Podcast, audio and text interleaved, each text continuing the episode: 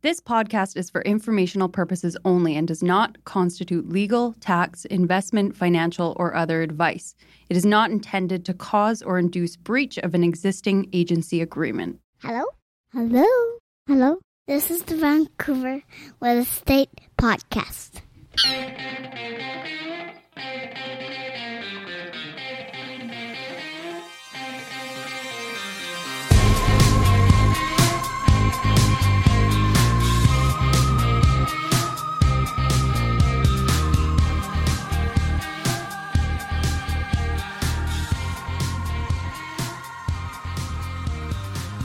And welcome back to Vancouver Real Estate Podcast. I'm your host, Adam Scalina. And I'm your other host, Matt Scalina. And Matt, I should say uh, hosts, but also realtors with Oakwyn Realty in downtown Vancouver. And uh, we've got a phenomenal episode today. We've got Andrew Lis. He is the Director of Economics and Data Analytics at the Real Estate Board of Greater Vancouver. Friend of the show, past, past guest, fan. Fan favorite. Fan favorite. When he left, you said, Man, is the real estate board of Greater Vancouver lucky to have Andrew Lis? I did say that. Yeah. I feel like this is the guy who we we joked about this after he left, not not disparagingly, more like um, just just the type of guy he is.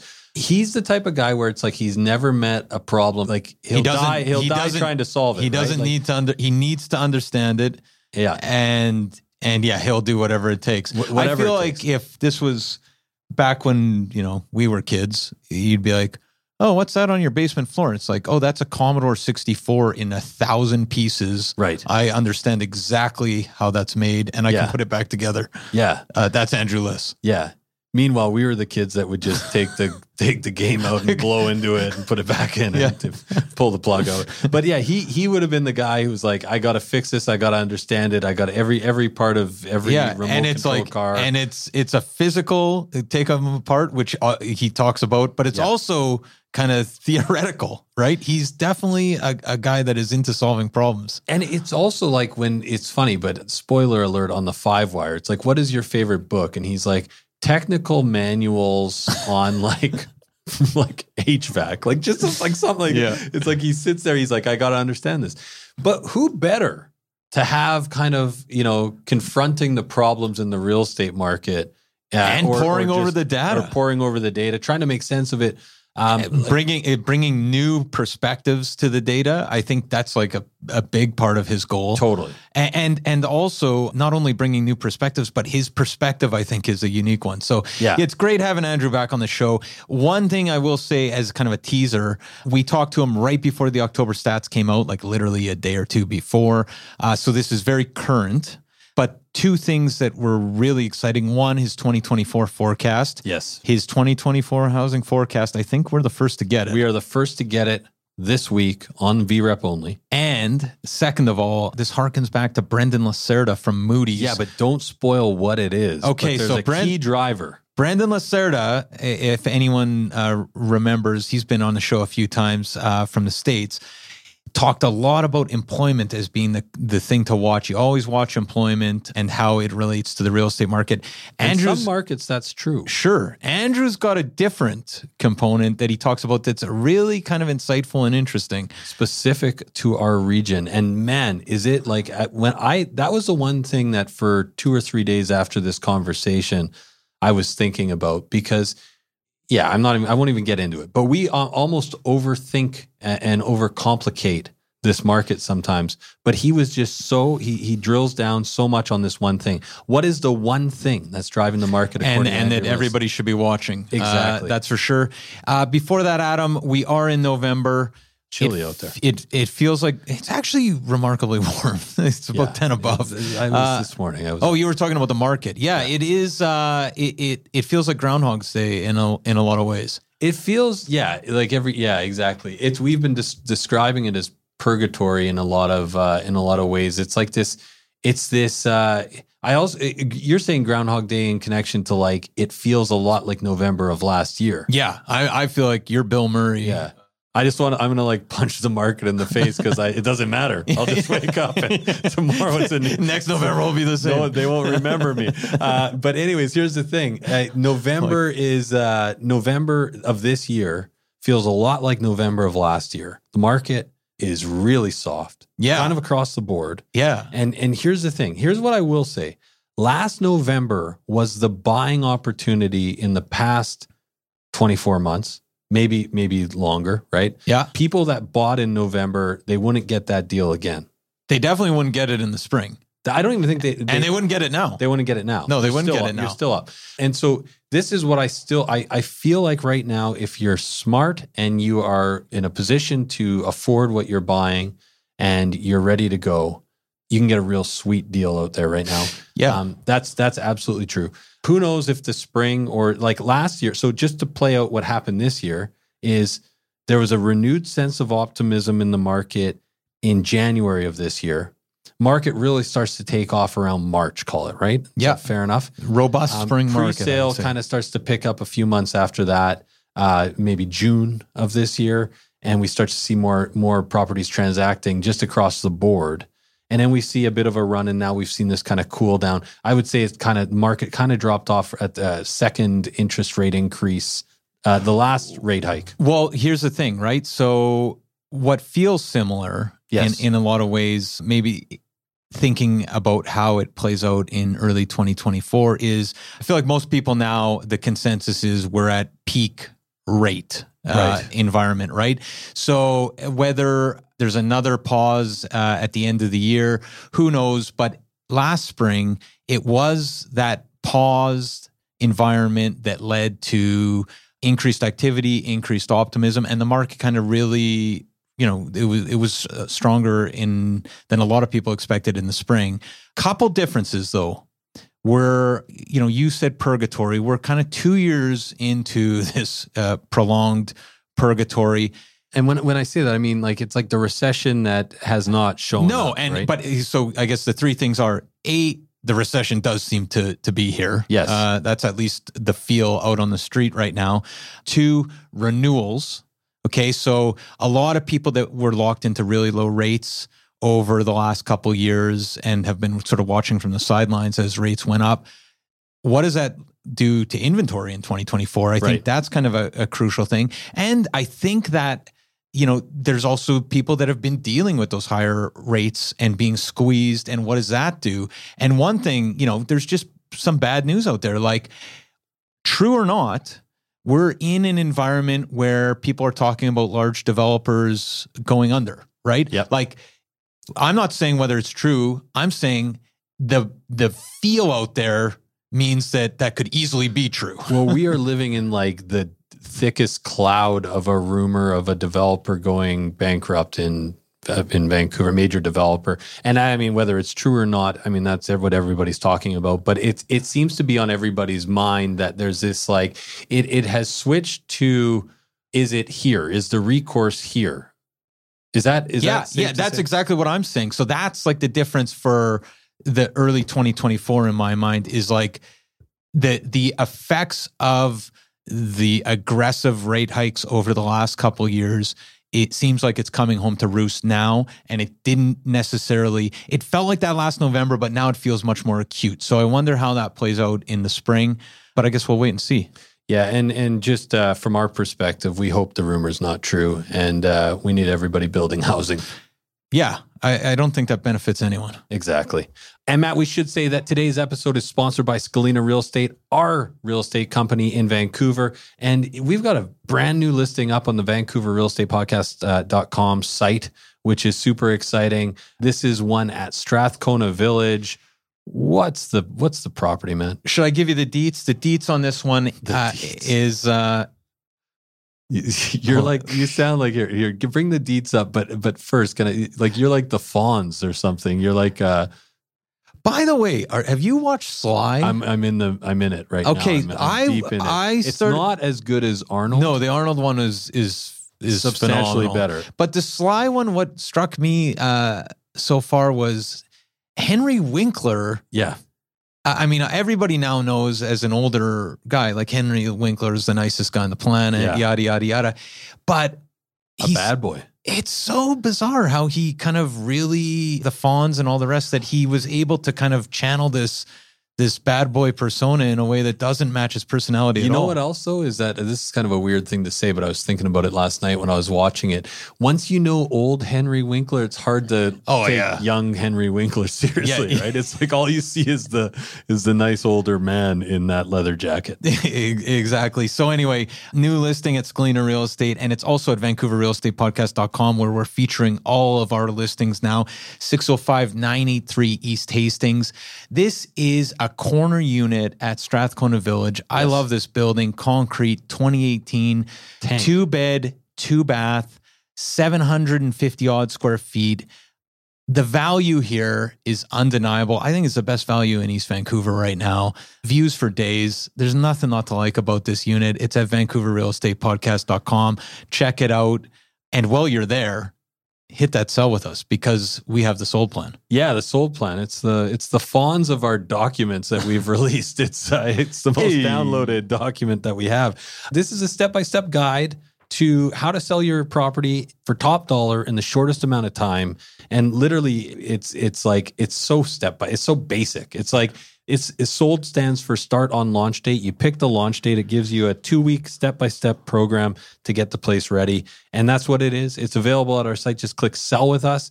If you're in the industry and you want a copy, uh, and you just want to look, get some ideas, we're happy to share it with everybody. Just head over to VancouverRealEstatePodcast.com. It's an instant download. Click sell with us. And Adam, just to be clear, it's basic in that it's super easy to follow along, but it's based on years and years of selling hundreds of homes. I didn't want to, yeah, I, I don't want to simplify it too much, but it's it's a pretty straightforward document. It's a real basic document. All right. anyway, let's cut to our talk with Andrew Lis. This is a fantastic one. Yeah, I love this conversation. This podcast is sponsored by Marcon, a local family owned and managed real estate development and construction company that's been around for nearly four decades. Marcon is not only committed to high quality construction, but it also is making a positive impact in the communities in which it builds, all across the lower mainland. We want to highlight two incredible Marcon projects. Elmwood, a 38 story tower located at Burquitlam's most important intersection, Como Lake Avenue and Clark Road. This landmark tower will feature 335 condominiums, over 37,000 square feet of office and retail space, and almost 20,000 square feet of amenity space. Elmwood has been incredibly popular with 80% sold currently, but they still have a great selection of junior one bedroom all the way to three bedroom homes remaining. Check out marcon.ca slash Elmwood for more. And Matt, we are also excited about Soenhaus, Marcon's newest community in West Coquitlam. With 165 homes ranging from junior one beds to three beds, Soenhaus offers the perfect West Coast aesthetic with a more nuanced Nordic inspired design. Register today at marcon.ca slash Soenhaus. That's S O E N H A U S.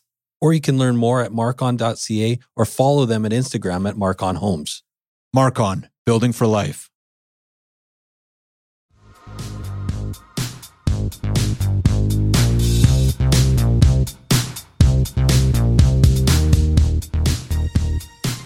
Okay, so we're here with Andrew Lis. He is the Director of Economics and Data Analytics at the Real Estate Board of Greater Vancouver, REBGV, That's right. and uh, past guest fan favorite. Thanks for coming back. Thanks. Thanks for having me. Uh, nice to know it's a fan favorite. I was honestly a bit worried after the last time that I left like, a little too depressing of a note. I was losing sleep over it. Like, yeah, they're never going to invite me back on that show.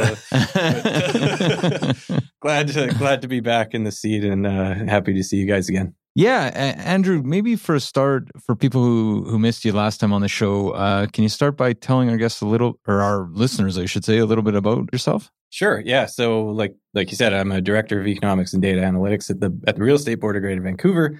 Big mouthful. What uh, it's kind of an interesting role. Do a couple things. Uh, so, one side is an economics fo- focused lens of things, where you know I try to make sense of our real estate market and the economy and things, and, present these data and facts and stories in ways that are kind of interesting to our members and. Uh, and the public as well. So we have a big, you know, public part of the job where we go out and go. I talk on the news and stuff about our monthly stats and whatever, and get out there, get the message out about what's happening in the market. So that's one facet of the job, and I guess that's mostly the part that brings me here. But there's a there's a big hidden side to my job, which is uh, working on the inside of the org and developing our data and our products and tools so that we can do more with it and bring more products and tools down the road, which is you know I, I got to say it's a very slow and difficult process. like it's not easy. It's, it's, it involves organizational change. It involves like setting up technical aspects, databases, all these things. It's very you know it's really not sexy until it is sexy. like right, when yeah, you see yeah. a product at the end of the day, oh wow, that's really cool. Yeah, but it took years or whatever to get there. You know, but we're gonna get there. I'm determined. There's no way that this is gonna like any kind of stumbling block is gonna be in my in my way for this. And uh, I have a vision of what I think we can what we can do there. So uh, I'm excited about you know what we're going to bring down the pipe for members and stuff eventually. And are the are the files like just is is everything a lot better as of about 30 years ago? Like when did everything like I I feel like our stats go back what about third like the board stats? About 30 years in the yeah. 70s, I think. Yeah. So, well, it's more no, sorry. Yeah, sorry. I think it was sorry, ni- 1920. Yeah, yeah 30, well, 30 years. ago, right? 1932. So, no, in, in, yeah, the what, late 90s or mid 90s? Yeah. So, officially, the stuff that we publish for the most part, like, well, yeah, I think we publish data that goes back to the 1990s. I definitely can see it in the on the internal side, but there's a secret about the board. I don't know if people know. I didn't know this until I worked there, and it's very cool. So the board has a well, I think it's cool. There's a secret kind of basement compartment to the board, and we have all of these crazy like old stats. Like we have the original MLS books right? That like you know you would. Oh, you so would, it's like the archive, the, the archives. The, the art, have, yeah, yeah, and they're not really digitized yet entirely though. We've got some parts of that digitized, and as one of the mm. things that I'd like to do down the road when I find some actual time. This is a very difficult and technical project. Is digitizing this, taking so we might be able to go back even further in the stats than we have, which I think would just be an absolutely fascinating journey because we in Canada don't have many resources of data on housing that goes back that far. But, you know, the process of actually digitizing that and making it something accessible, machine readable, therefore usable in some kind of analysis or something is that's a big undertaking. Right. Need some interns. Yeah, well, we've thought about that. We did have some people uh, that came and tried to do some work, but you know, this is pretty dry work and in terms yeah. stick around. Well, you know, yeah. But you know, I was thinking about it the other day, and I was like, well, you know what we have today that we didn't have ten years ago is AI and technologies like that. So you know, image recognition has gone a long way, right. and I'm thinking that there may be some applications where we could use off the shelf like image recognition image recognition technology just to get us to you know, a basic level. And we can do some cleaning on it after to make sure that the data quality is good that we're getting out of it. Right. But at least we wouldn't have to hire, you know, 100 interns to input. Yeah. You know, God knows how many records of data, right? It, it, goes back a long way. There's all kinds of stuff down there, crazy stuff. Like, you know, there's uh, like records of kind of galas and events that the early board would throw on in the 1930s and stuff like that. Like they would do, you know, vaudeville plays and weird things like that. It's just bizarre, totally strange, but very interesting and fascinating history. Like the organization's over 100 years old. So, yeah, you know, it's, it's just, it's wild to dig up the history. It's kind of like going to some grandparents' house and finding that you know chest of uh, stuff like I don't maybe they were in a war or maybe they were you know yeah. there's some history there and you're like just uncovering all these fascinating things and uh, yeah so one day I'd love to do more with that. Uh, we have some other people internally who are interested in it from a kind of archiving perspective as well but it it's a tough project to get off the ground because of the actual like documenting stuff like this. This is kind of gets into librarian sciences and stuff like that. It's, right. there's actually like a whole like theory and uh, like theory and science behind this. Like, right, it's right, not, right. It's not you don't just go in and start digitizing stuff. There's you got to like create a record management system. You got to. It's just yeah, it's tough. and I feel like it's it's it's probably tough because you know you the market's always no matter what's going on in the market it's interesting and people want to know what's going on right so it's i feel like you probably are are drawn more to the present than yeah, you know, yeah, writing obviously. writing the the R- REBGV history. Yeah, like I'm not going to do a 1955 stats press release or something, right? Although it would be a good April Fool's joke or something like that. It's like you know. so. so so in in that vein, we're we're this will probably go out actually after the stats are released, but we're a day or two before the stats uh, in October are coming out. Yep. How's the uh, Vancouver real estate market? Man, it's been surprising. I got to say, you know, uh, last time I was here, I was surprised by it in, in terms of the fact that, you know, we were at a point where we were just kind of coming off a big series of interest rate hikes. A lot of people had, you know, pretty dour predictions on the market. We had just put out a forecast, I believe, sometime a few months before I was on the show that was sort of saying the opposite of what, right. you know, most people were saying. And, and our forecast did actually come to fruition. I just did a, an event actually uh, online. It is recorded so people could check it out. The link is probably on our economics website. So it was a forecast update presentation. I went through that and, uh, you know, the market has really kind of performed per the expectations of the forecast, which I think is kind of surprising because usually forecasts are wrong. So, you know, what we saw is that sales kind of came in roughly around where they were kind of last year ish, uh, or what we kind of forecasted it. Uh, the price growth dynamic was one that I think surprised a lot of people, uh, myself included. There was, you know, more price growth earlier this year than than our model sort of uh, or the model anticipated with my finger on the scale. right, it. I, I remember you of, saying yeah, that. Yeah, I had kind of dialed it down because I was like, I don't know if it's going to get that high in terms of price growth with where rates were, but we did exceed the official forecast, even though the it kind of hit what the model thought it would be. So I should have taken my thumb off the scale, is what I should have done. But there's also a kind of you know corporate responsibility and messaging thing where like you don't want to just put out forecasts that have you know crazy predictions of price growth. Right. Get, you know, because we're an organization that comes with some gravitas, and we take what we say seriously, and we don't want to you know stoke fear or frenzy in a market or something right, like that right. as well, right? Like especially if that's not a scenario that's the most probable based on you know a, a kind of level-headed assessment of what the world looked like at that point in time. So Yes, and today with the latest stats coming through, you know, we're like tracking basically to nail this forecast on on on the nose for sales this year. Like sales are coming in roughly in line with what we thought, and I mean, it's yeah, it's it's not it's not super busy, but it's not super slow either. This market's kind of chugging along. It's doing its own thing. It's kind of I feel like it's kind of hanging in there for better better weather or something like that down right. the road. You know, feels a bit that. And way. is there? I think what we've seen obviously was the spring was was really busy. It seemed like there was a shift. Well, in hindsight, actually, this the the summer almost seemed busy, right? Because I remember being mm-hmm. more optimistic uh, optimistic about the market in at the end of August.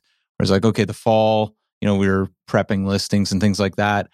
And then the last two months seem like it's there's not as much optimism in the market. There's not as it's it's just it's it seems like it's slowed down. Is that what what you're seeing as well? Yeah, I kind of I I do think there's something to that story. I mean, uh, the data's still showing. You know, like I said, we're kind of in line with what our forecast was, which is not necessarily a weak market, but not a super strong market. So it's kind of in the middle of the range. But what it does feel like to some extent in the past few weeks in the data is like it's feels colder somehow. Mm-hmm. I can't quite like even though the numbers are coming in roughly where we thought they were, there's something about the way it's coming in that I feel like I need to investigate a little bit more and it's probably going to surface a bit more in the data just as we go forward in the next couple months.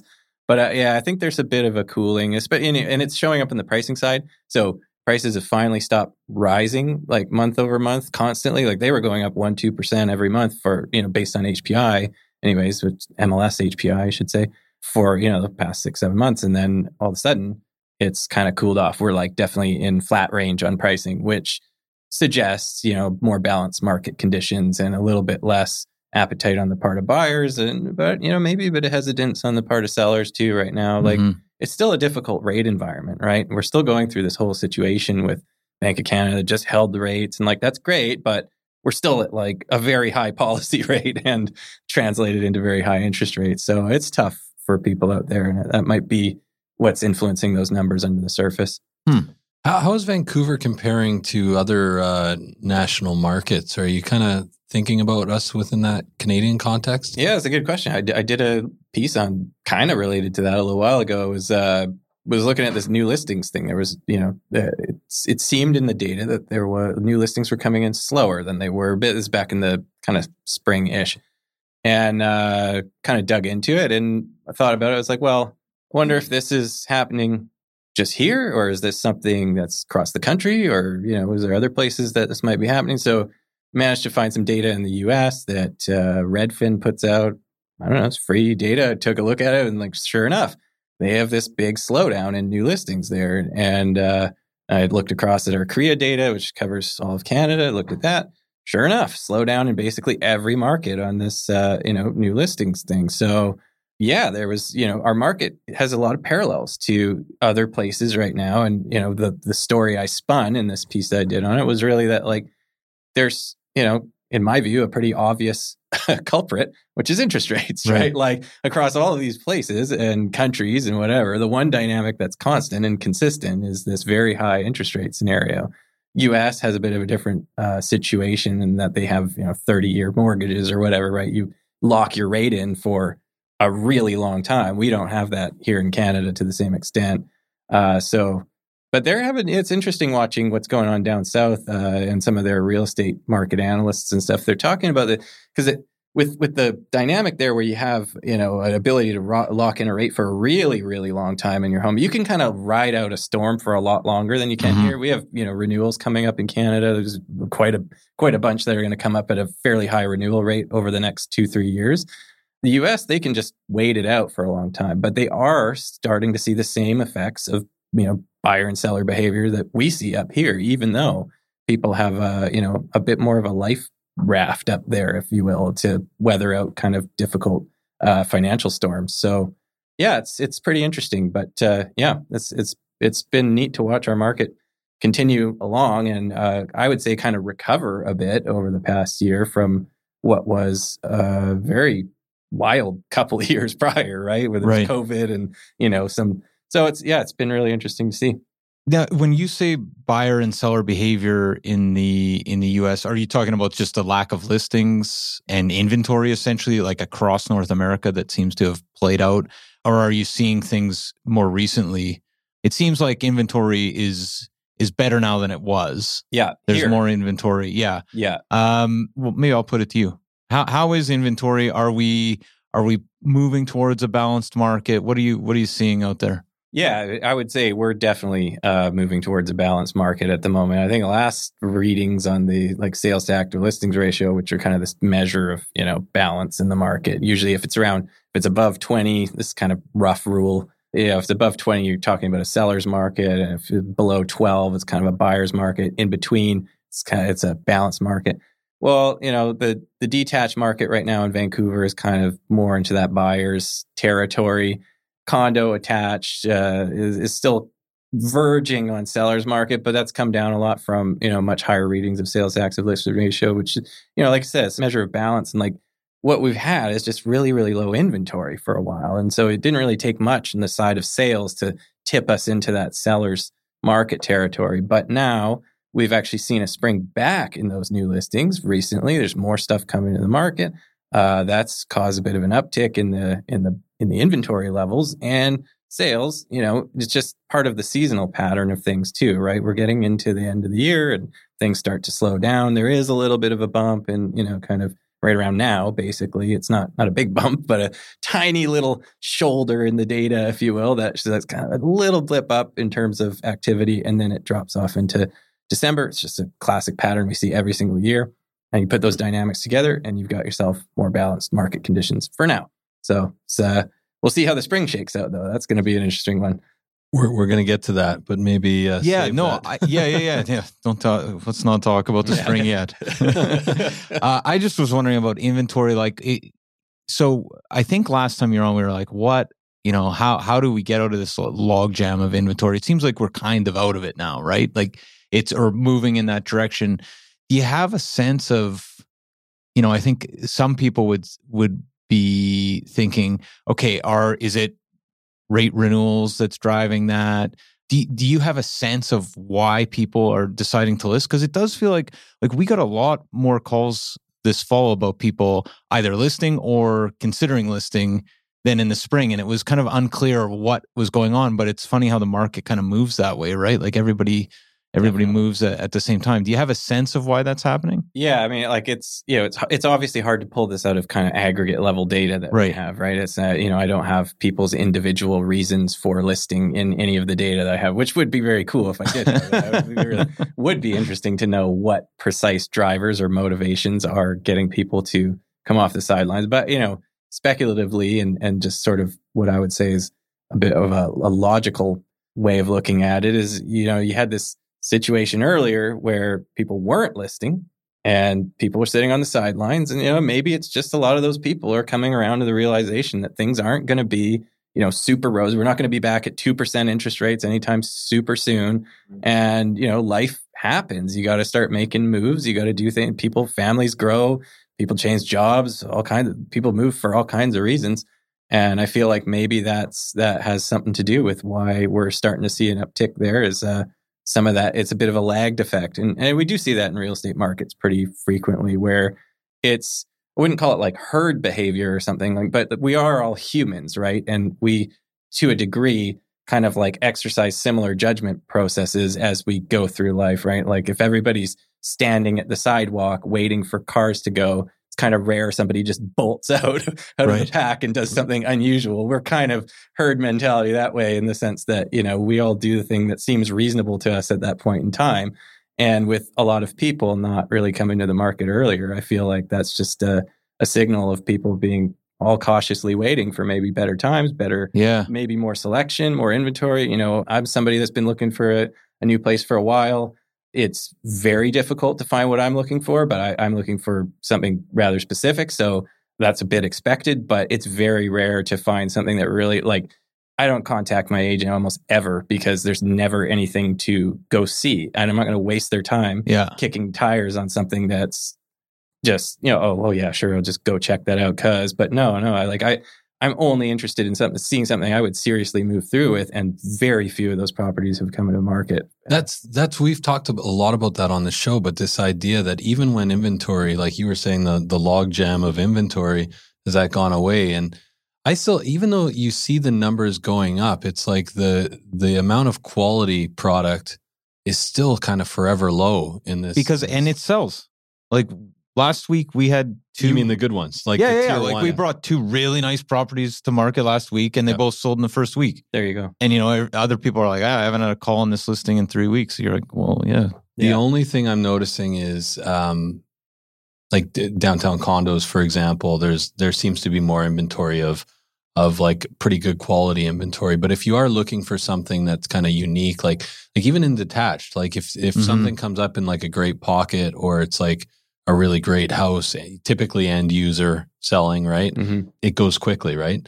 I, I, just find it so hard. And I, I, had this conversation with an agent in North Vancouver recently about how challenging that market seems to be so much easier to look for inventory trends than say the east side where we have so many land assemblies and mm. tear downs. It's like Grandview has uh, a uh, hundred properties on the market, but they're all on first and the yeah. Nanaimo and Renfrew. It's depressing yeah. setting someone up for like a detached search because they get like yeah. 60 listings and you, once you comb through like, you know, you're like, yeah, maybe two that two, might work. two to five that might actually work for you. So yeah, I, th- I, don't, I don't think your story is that unique. Yeah, no. And that's actually, you know, I like coming to the show because that just gave me another idea for uh, some kind of, uh, some kind of other story because there's something great there, right?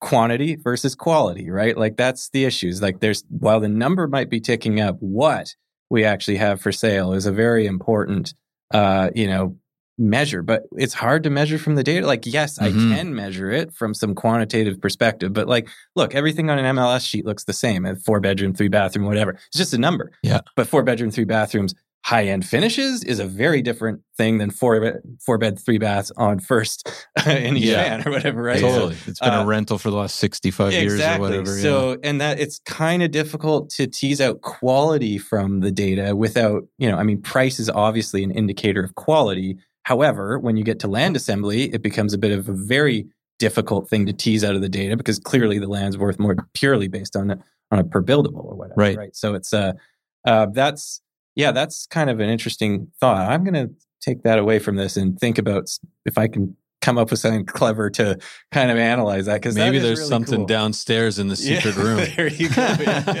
yeah. but it is funny, like just thinking about that, how you said, and it's something we do. Uh, you've you have this conversation all the time, and I was just talking to Melissa on our team about this. But it's like there, uh, you set somebody up with a search. They're like, oh, there's a lot oh, it looks like there's a lot out there. And within like a month, it's like you've had to come to Jesus and they're, and then they're like, just the first thing that looks good after that, they're like, okay, let's jump on it because it's yeah. so, it's such an underwhelming and depressing kind of process a lot of the time, even if it seems like the inventory is good. Mm-hmm. Um, just to restate what we've said already. Well, times, and this is, and we've talked about this, but uh, when uh, Hani Lammam was on the show from Cressey, but his comment about like kind of like the one of the best investment uh, strategies you can you can use is to buy like a really great product in Vancouver, right? Mm-hmm. Because in a in a market where inventory is you know incredibly low, good inventory is like forever low, mm-hmm. right? Like it's he's like so you always it's like the best way to protect your asset, right? Yeah. And whatever you're looking for, and I always tell this with people when like looking on the east side for a good house.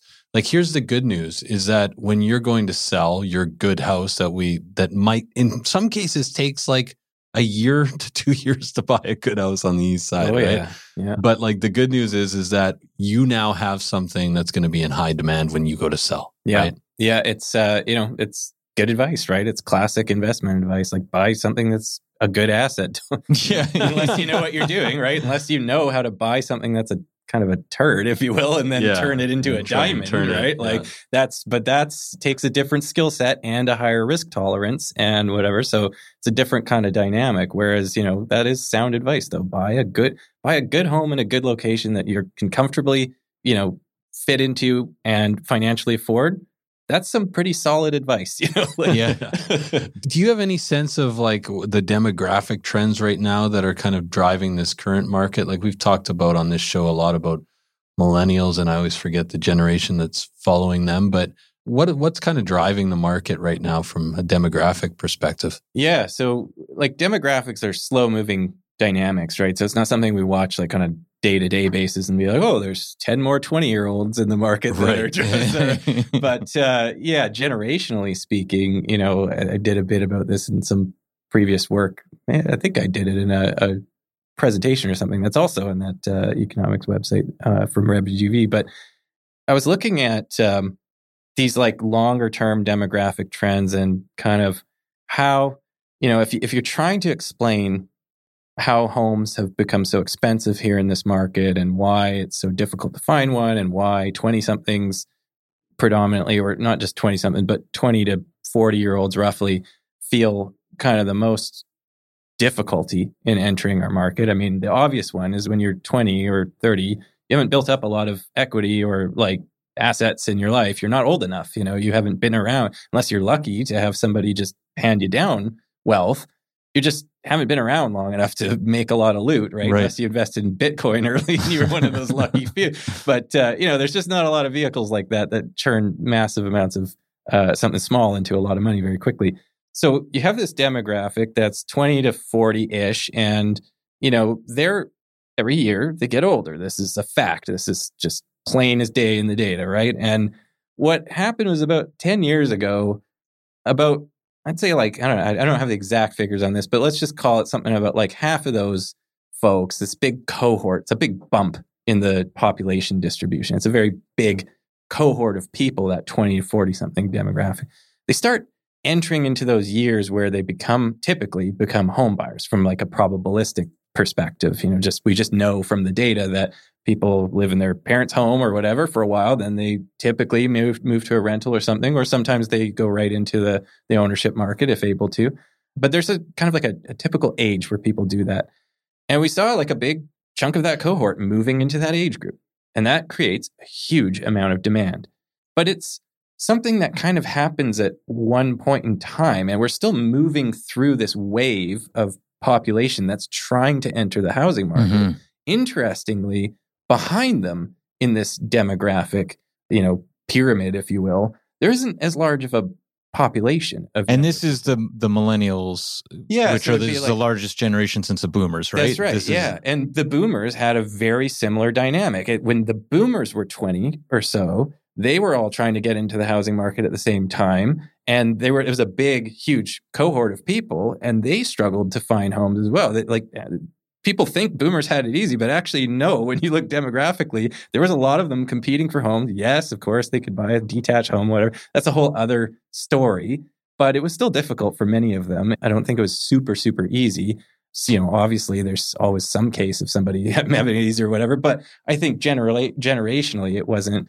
Uh, it has a lot of parallels to actually the millennial group or, you know, that kind of 20 to 30, 40 somethings uh, currently. And with that group, the current group, uh, that, that younger cohort trying to get in the market, not having a big wave of people behind them doesn't necessarily mean like the market's going to crash or something like that. But it does mean that if we don't have some group of people of a, of a kind of similar quantity behind them, uh, there may not be as much demand uh, in the market in you know 10 years or so based on those kind of domestic trends that we see. Of course, the wild card here is immigration. Right. Right. So, in the way that this all works, Canada and actually a lot of places in the world uh, isn't growing on its own. It it imports most of its growth from immigration. Uh, we our birth rate is low. We have you know one point something, one point two births per one thousand women or something, whatever it is. It's some metric, and it's too low. It needs to be at least two point one or higher for uh, the population to actually just replace itself. We haven't been replacing ourselves for forty something years here. So it's a very long term uh, demographic or a trend in the demographics and stuff that we don't have enough children. And so all of our growth is coming from that immigration component or most of it.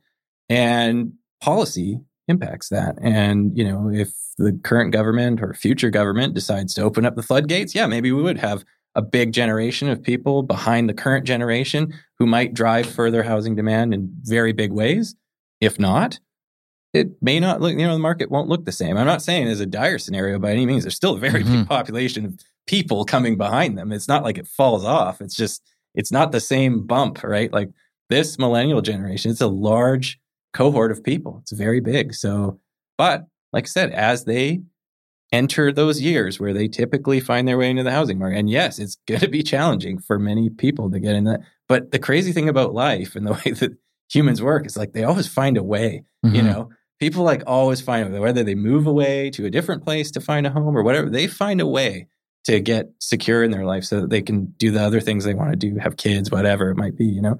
And so I think we're kind of entering the tail end of that where that dem- dem- demographic is starting to find their way as a full cohort. And, uh, it's going to be interesting to see how that how that shakes out over the next 10 years. You know, it's just as you're as you're detailing that, I'm sort of thinking of like a snake eating like yeah, some large thing that you can see going. That's a through. good analogy. Yeah, and this is something that's happening across the country, right? Because the millennials, of course, it's not just a Vancouver phenomenon. Right. And at the same time, the levels of immigration, it's like the snake is having trouble digesting the rabbit or whatever it's eating, and the federal government is literally forcing like right. three more rabbits down right. the snake's throat. That's a great analogy. But yeah. uh, so if if that's actually we're kind of it's been aggravated by immigration policy obviously but what you're saying is you know there's a there's a policy shift that could happen where that level of immigration goes away that generation moves through that snake and then it's like where are we at now yeah you know honestly i think housing as a topic is going to continue to be an issue for many years because it's not just a numbers to people matching problem there's also like the, like we were talking about quantity versus quality yeah sure maybe there's a unit for somebody in downtown, but if it's a one bedroom unit and they want to have a family, then you have a quantity versus quality problem. And right. we may not have the right housing stock. And that's one of the things I've kind of I've talked about somewhere else before. I can't remember where, but it was it was an interesting thought where it's like, well, you know, right now there's this big push to build a lot of housing and they want to, you know, governments want to show numbers. They want to show units built. They don't really care what kind of units are built because they want to grandstand in front of a podium and say, we built X number of units. Right. But if all those units they build don't like housing is kind of a long game and that demographic, that that apple in the in the snake or whatever, it's moving through, right? At 20 something now, sure, a one bedroom works for you. So we build all these one bedrooms. Mm-hmm. But by the time those one bedrooms are built and constructed, that's five, 10 years out, right? Well, that demographic is going to be five, 10 years older just by virtue of time passing. And they may not be demanding one to two bedroom units in the same quantities as they are now. Mm-hmm. They're going to want two bedroom, three bedroom, or whatever, because they're moving into different phases of life. So there isn't any thinking that I'm aware of at policy levels of government to strategize over, you know, the actual the built out environment in that sense of trying to match your match future populations of what they're, you know, family composition might look like down the road to the housing supply equation. all governments seem to be focused on at the moment is matching units to people down the road. They don't care what kind of unit mm-hmm. it is. Or mm-hmm. I mean, there's there. I, I, should be careful about that. I mean, obviously, there's some thought has gone into this, but it's not. No, I haven't seen a government anywhere wheel out a platform being like, you know what, that generation's going to be 10 years older by that time. So this is the housing stock that we should be building for them and blah, blah, blah, blah. Right. So, you know, I haven't seen that or if, you know, so if it exists, apologies for not being aware of it, but uh, I have not seen it in thinking about that, because we just had a conversation with uh, just the episode just aired with Dustin Woodhouse about what the market has done kind of historically. And, and, you know, there's the common kind of saying that in the lower mainland, real estate prices double every 10 years, for example, yeah. right? A lot of people now are kind of adjusting their thinking to that we might be moving into more moderate growth moving forward. And it, partly because of, I guess, higher interest rates, but also maybe part of this is the, the demographic trends and, and the price points. Like uh, Dustin, I think, was talking even from the perspective of affordability where we're at. Mm-hmm. What are your thoughts? Uh, so, thoughts on on what what like the next few years, next decade looks like for growth? Yeah, and pricing, I mean, it's always like pricing's the hardest one to forecast. It's actually not that hard in some ways to forecast sales or whatever because they're kind of repetitive. We have information about you know how many people there are and things like that. We can kind of ballpark that a little bit. But prices are a wild one because there's a lot of things that influence them. You have interest rates, you've got like, you know, de- demand and supply factors. And that supply one is a big one that obviously is, you know, a, a big important issue today. But one part of that, it's maybe talked about on your show probably frequently, but not talked about elsewhere all that often, is the cost to build. So, you know, like even if you have a market that moderates on a, from a broader market based perspective due to cooling effects from macroeconomic policy and maybe some demographic you know pushes through the system or cooling off and maybe immigration cools off or something like that. Suppose you had some combination of factors like that. Well to build new product that doesn't necessarily change the dynamics of that. Like it, the, those the interest rate financing certainly has a very direct impact on that but labor costs are something that are you know, part of a labor market, which functions kind of not entirely independent of those factors, but not 100%, yeah, not you know, lockstep. lockstep to it.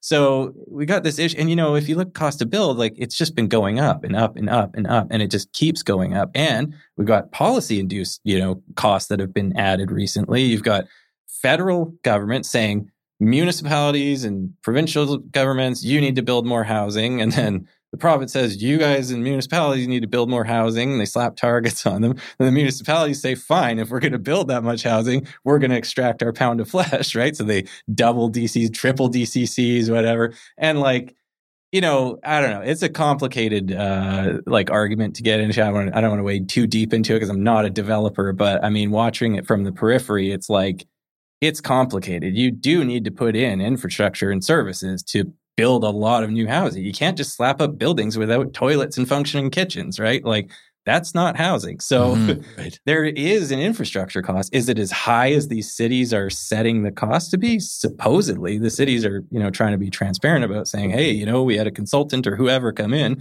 They say this is the cost, and we're adjusting our rates that way." But you know, so anyways, the bigger story was, look, costs keep going up. Even if you have these moderating factors in the economy and all this, the delivery of new supply, if we stay in this environment of higher interest rates, higher cost to build, tight labor markets, whatever, I don't see the price of new product coming down purely on a cost basis. So that means you're probably just going to sell less new product into the market because only, you know, there's only a certain buyer pool for stuff at those price ranges. So, you know, it's going to be, it's going to be a tough, you know, 10 years or so if, uh, if market, if like some dynamics don't start working out more in the favor of of pushing on the demand side up you know right now. So so, so when you say tough for the next 10 years tough as in not building enough homes for people? Yeah. Okay. Yeah and and i mean the cost of those homes and like the locations of those homes right? Because like if cost goes up a lot the places where projects would probably be more viable are going to be in the outskirts of mm-hmm. cities right? Like they're not going to be the downtown luxury project that might not move ahead in the same scales that it might have before because you had a lot more buyers and there's policy stuff happening these days with like short-term rentals and stuff. You know you take investor people out of the market, you take away if you if you try to ban the investor side of the dynamic, you're going to get less housing. Like mm-hmm. I can pretty much guarantee you that as a result. I don't need to do any fancy math or anything like to do that. It's like you're literally eliminating a source of demand. So you're just going to get less product built. And that's going to translate into a difficult situation for buyers down the road who are not going to have enough to choose from. Quantity versus quality again. What they will have to choose from is going to be whatever's available. New product tends to be good, but it's expensive.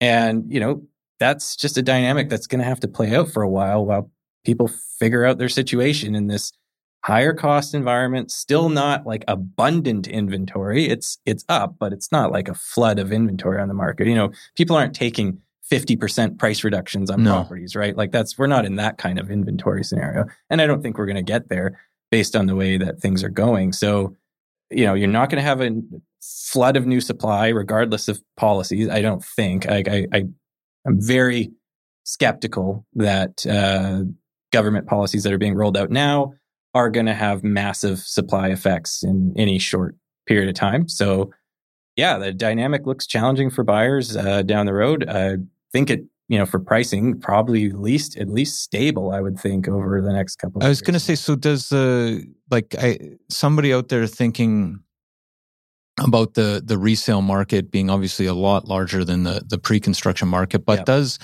the the building environment and the in the pre-construction market generally in those conditions you've outlined provide a floor in some ways to the resale market yeah i think in, to to a degree right like it's it's kind of tricky because like i said i think the the new construction market market it has that built-in cost problem, right? Like you you were not going to get a new building built if you can't get the pre-sales to like, you know, fill up, yeah, right? Like you need to have enough demand for that product. Yeah. And there's nobody's going to build something at a subsidy to somebody, right? Like they're not going to lose their shirt on a project. And they can't even get the financing. Yeah. Right? So you're not going to get financing. Like I just don't think that's realistic. That's not going to happen. So you, you, the, the new market just won't produce housing if the conditions aren't right for it.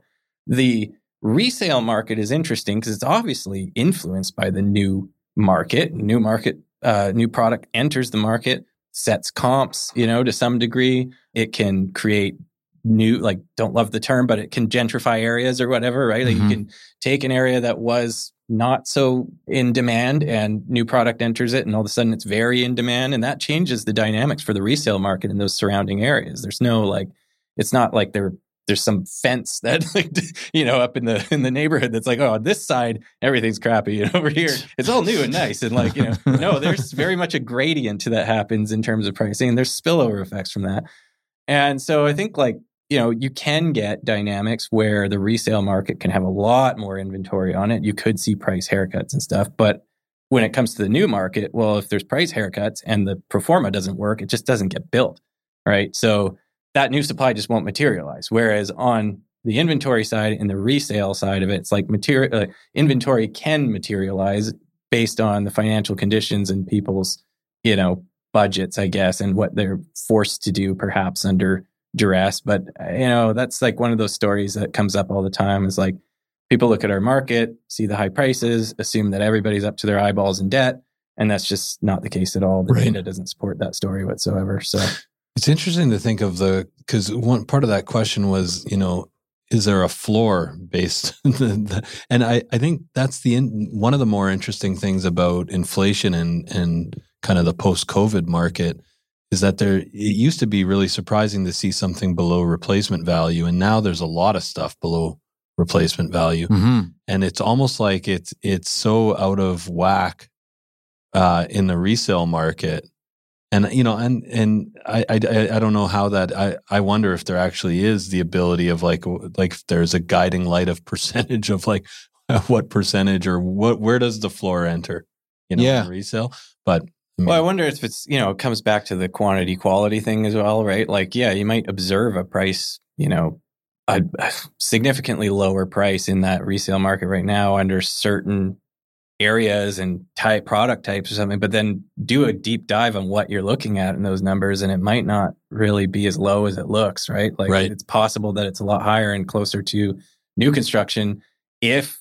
there, you know, if somebody was listing it, but nobody's listing some of that, you know, the good stuff. Everybody wants the good stuff, but there isn't right. enough of that right now. Mm-hmm. Which again reminds me of that idea that I do want to look into. I feel like there's there's got to be some way to kind of separate the wheat from the chaff, if you will, in the data to see like, hey, you know, how much good inventory yeah. is there out there? Like, you know, like that would be really interesting to. I would add a level of uh, anxiety if I ever listed my home. Which one would I fall under? oh God! Oh God! I'm in. The, yeah. I'm in the not good inventory. Yeah, oh no. I, I I'm just thinking, um, and this is sort of a slightly different direction, although related, Andrew.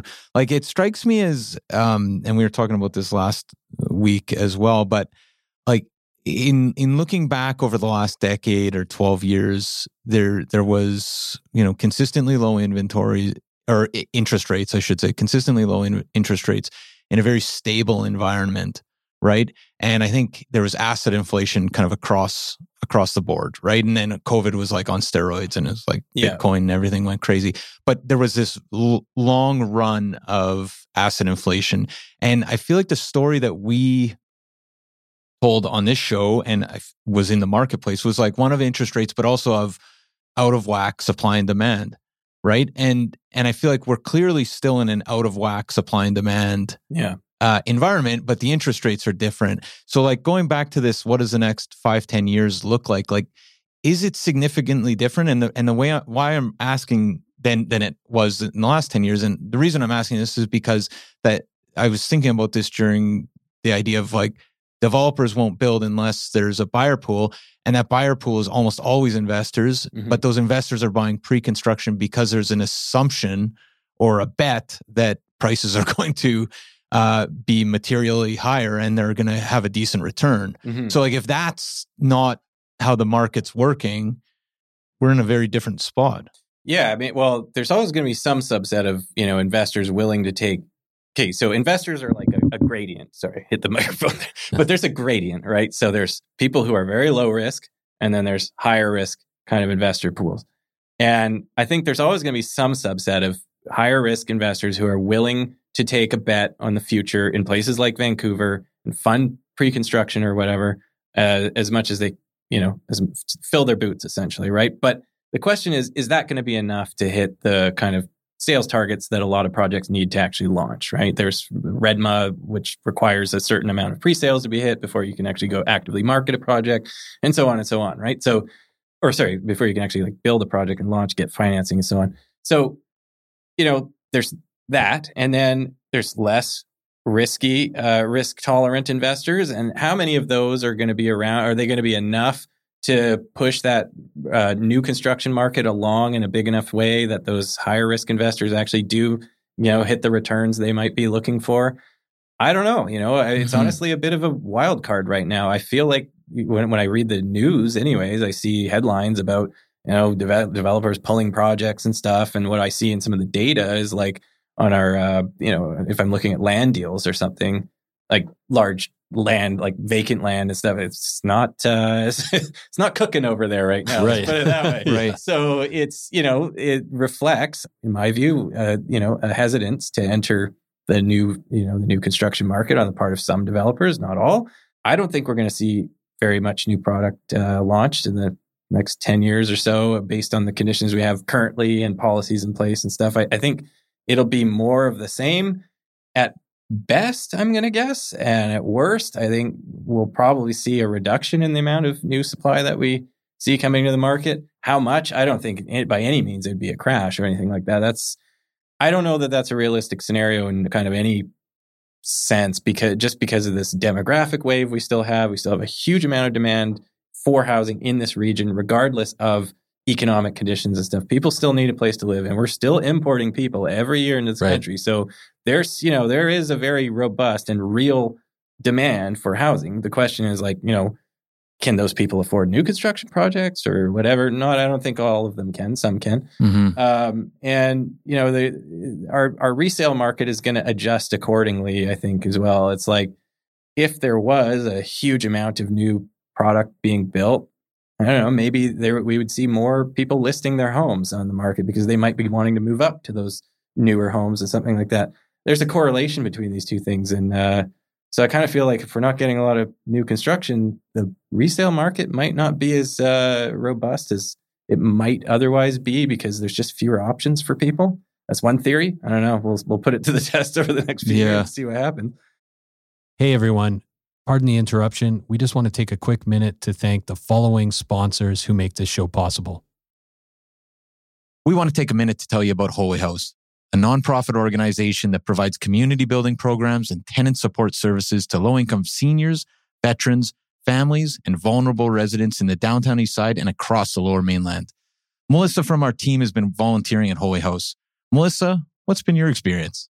Honestly, it's been so fulfilling just to spend a few hours a week in the community and watch how the staff really transforms these vulnerable communities from the inside out, starting with just small things, right? Playing games, drinking coffee, having some simple conversations that you wouldn't necessarily think are super fulfilling. And you come out just feeling like you've really made an impact and connected with the community. And you've been to multiple buildings, but you're playing games, drinking coffee.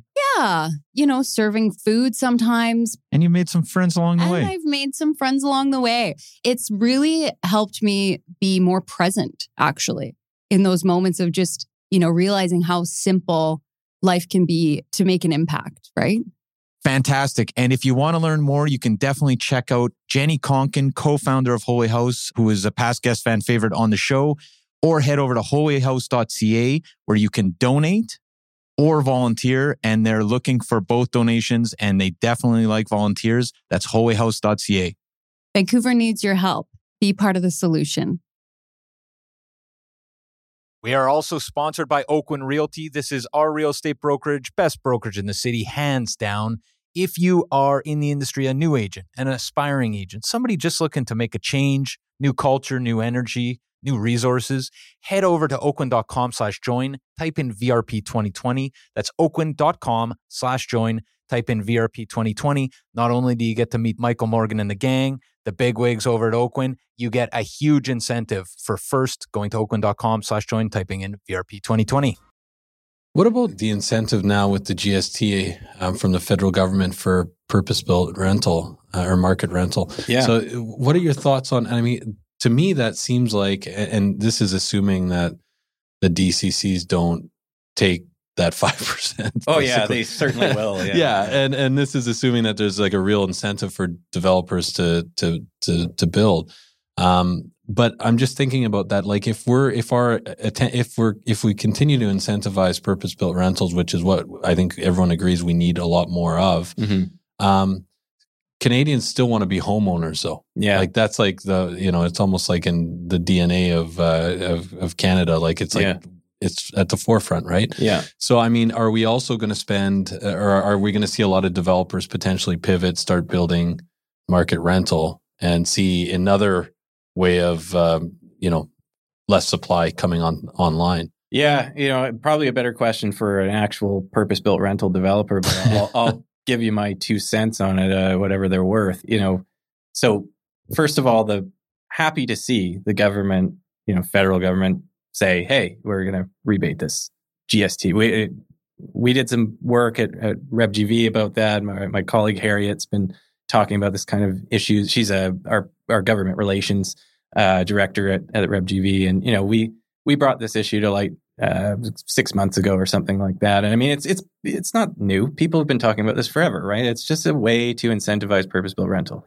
Is it a big way? No, it's a token gesture in some ways. Like it is not going to massively move the needle on purpose-built rental, but it does make a difference. And the trouble with rental, from my limited experience and understanding with it, uh, from running pro formas on it, is that the numbers and the margins are super tight. Right. So every little thing you can do to improve those margins helps get more of that built. And we definitely need a lot more rental in the market. I like I think that's honestly probably one of the best, you know, what do you call arrow in the quiver or whatever it is, or there's some saying like that that the government can use to make some kind of impact on the market. And I, I would like to see, you know, federal government, provincial government get more involved in the direct funding and construction of purpose built rental projects and build them en masse because we mm-hmm. have just way, way too few of them. Now, we can, I'm sure somebody's listening there and be like, forget government building this stuff. You know what happens when government builds things. Yeah, yeah, yeah. No, I know, I know, I know.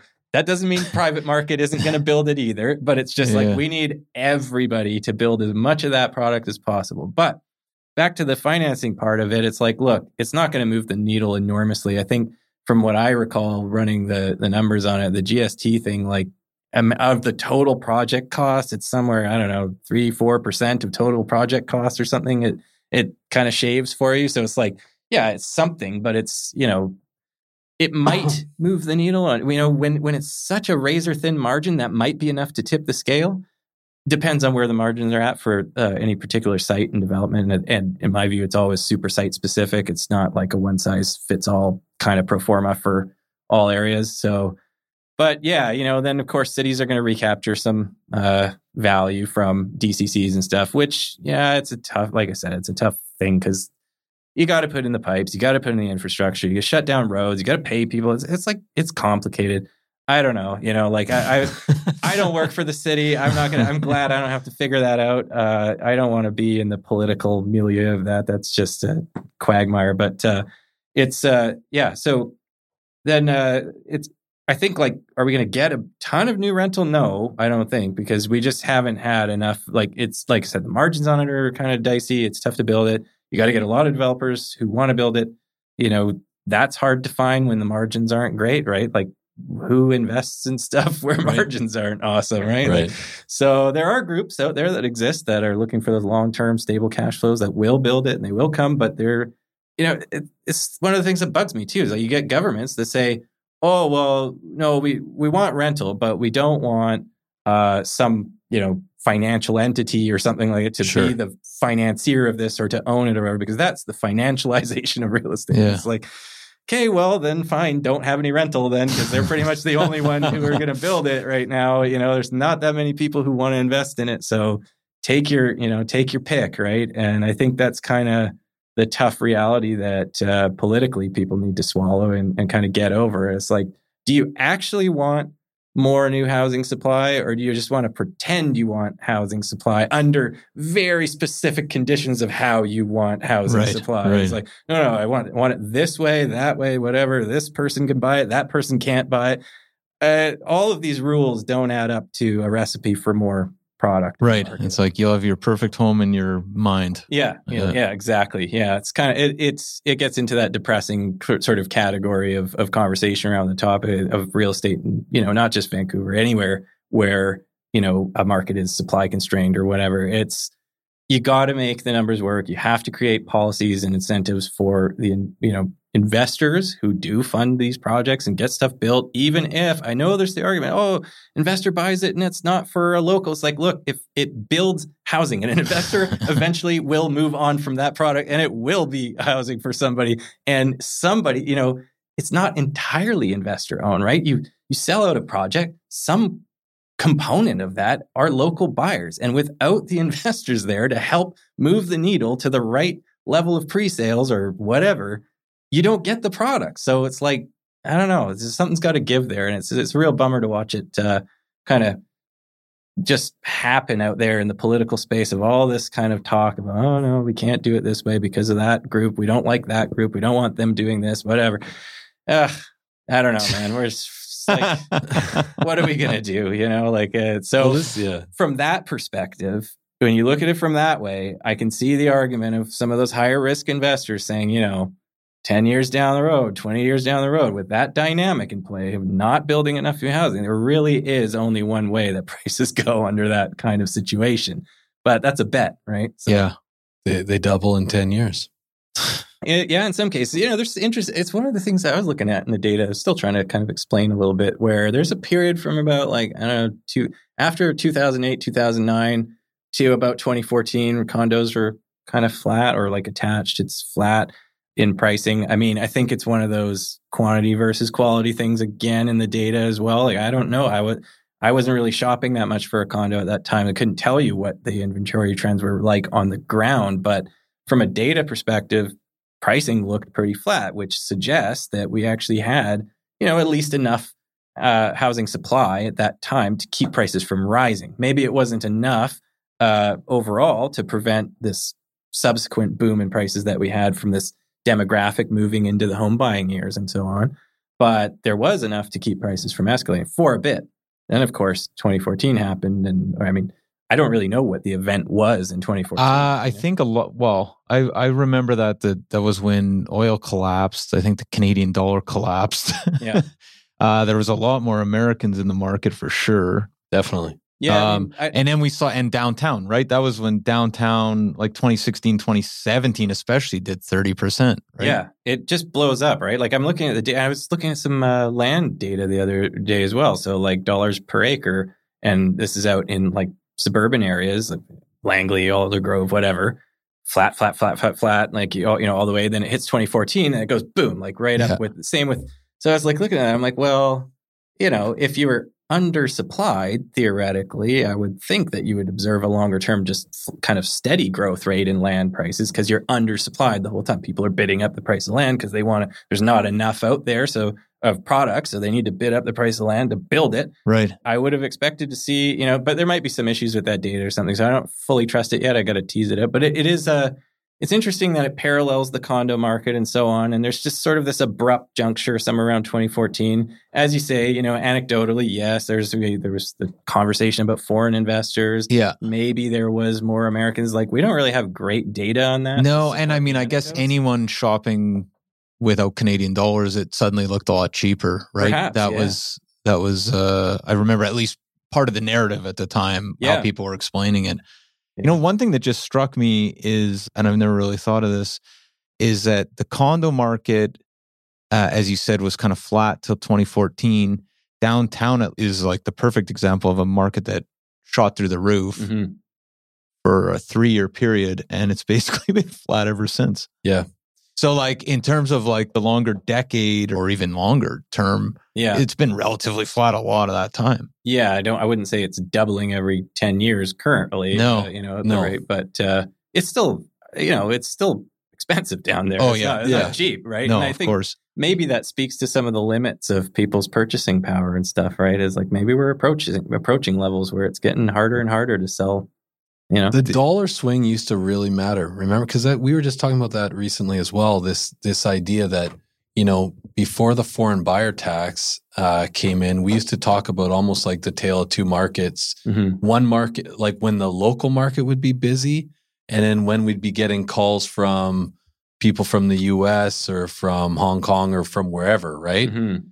And it was, it Yeah, was right. That's totally gone away. that's totally gone away. It's it's totally gone away now. Like that doesn't like it's not like right now. It's like the question now is is the local market busy? yeah, yeah, Right? And least that actually- seems to be. And so, if, uh, and I'm not an economist, but if, for instance, Canada enters a, a deeper recession than the US and we have to drop our interest rates before them and the dollar's impacted there Mhm. because of the foreign buyers tax and everything else, that, that load, the collapse in Canadian dollar doesn't have the same impact in terms of investment in Canada. No, you won't in- see somebody take a, an extra twenty percent haircut on Yeah. whatever they're. And a lot of people on principle won't do it, even if it like kind of looks exciting from a dollar perspective. Yeah, you know, I mean, with the policies being rolled out, uh, government, you know, government's looking to kind of, like I said, just very be very prescriptive of who can and cannot Mhm. buy certain property. Sort of, you know, it, it's becoming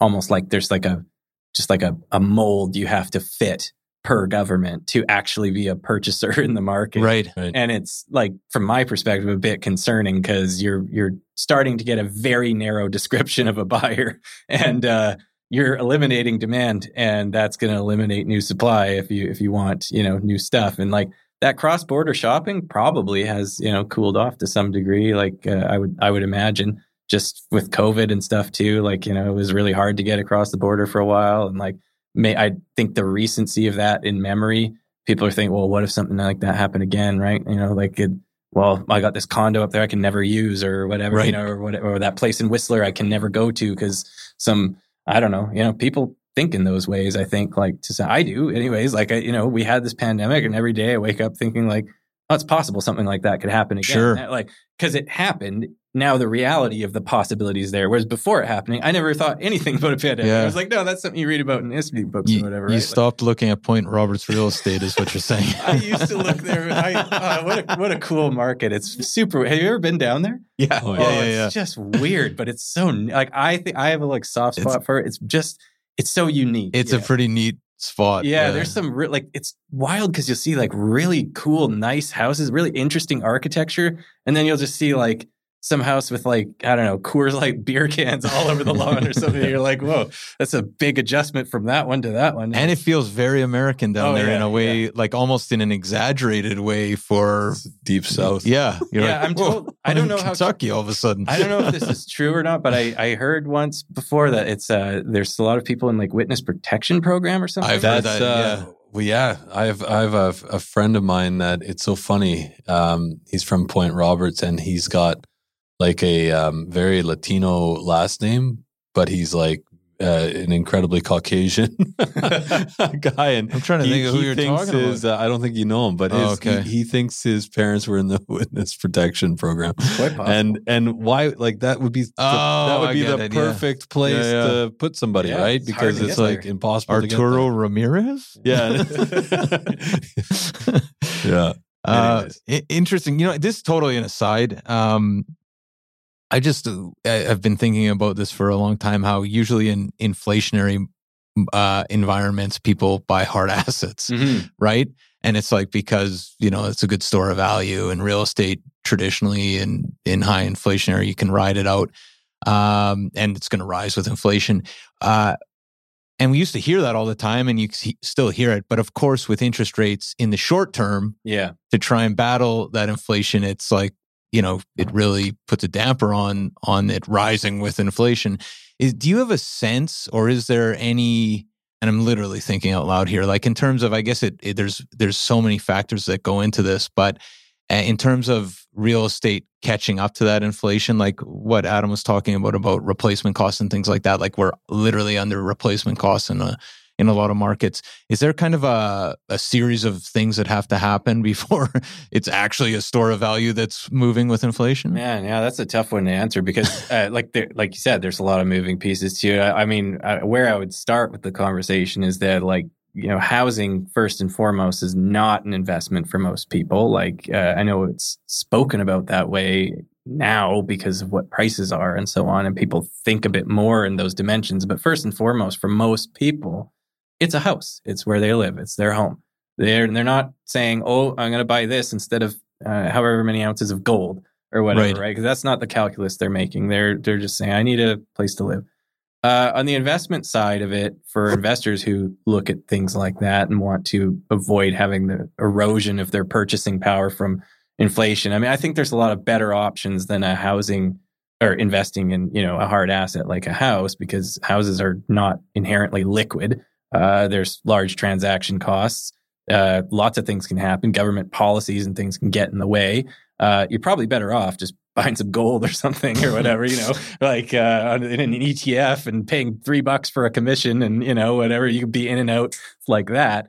So, you know, is it going to be like, can housing catch up to the inflation? Well, I think in some ways, like housing has, it's, it's part of the inflation number, right? Right. The, it's part of the mm-hmm. basket of it. There's a housing cost, there's a shelter cost component which is I think part of it's like a it's a weird formula that has something to do with like deriving the the uh, the theoretical rental value essentially. It's like it's like as if you were renting your property to yourself like what's that cost? Sort of like a user cost and that goes into the inflation basket. And so part of the number going up in inflation has to do with that. There are other measures of inflation that strip that that calculation out of saying oh well no we don't consider like volatile components or things like housing uh, component in there, but you still have inflationary impact in, in those measures. Like we have a lot of, in, there's been quite a bit of inflation, more than we, I think many people expected. Uh, very good news is like the recent data is showing a bit more of a slowdown in that, which is, I think, really encouraging. I think it's good for you know consumers and the real estate market going forward.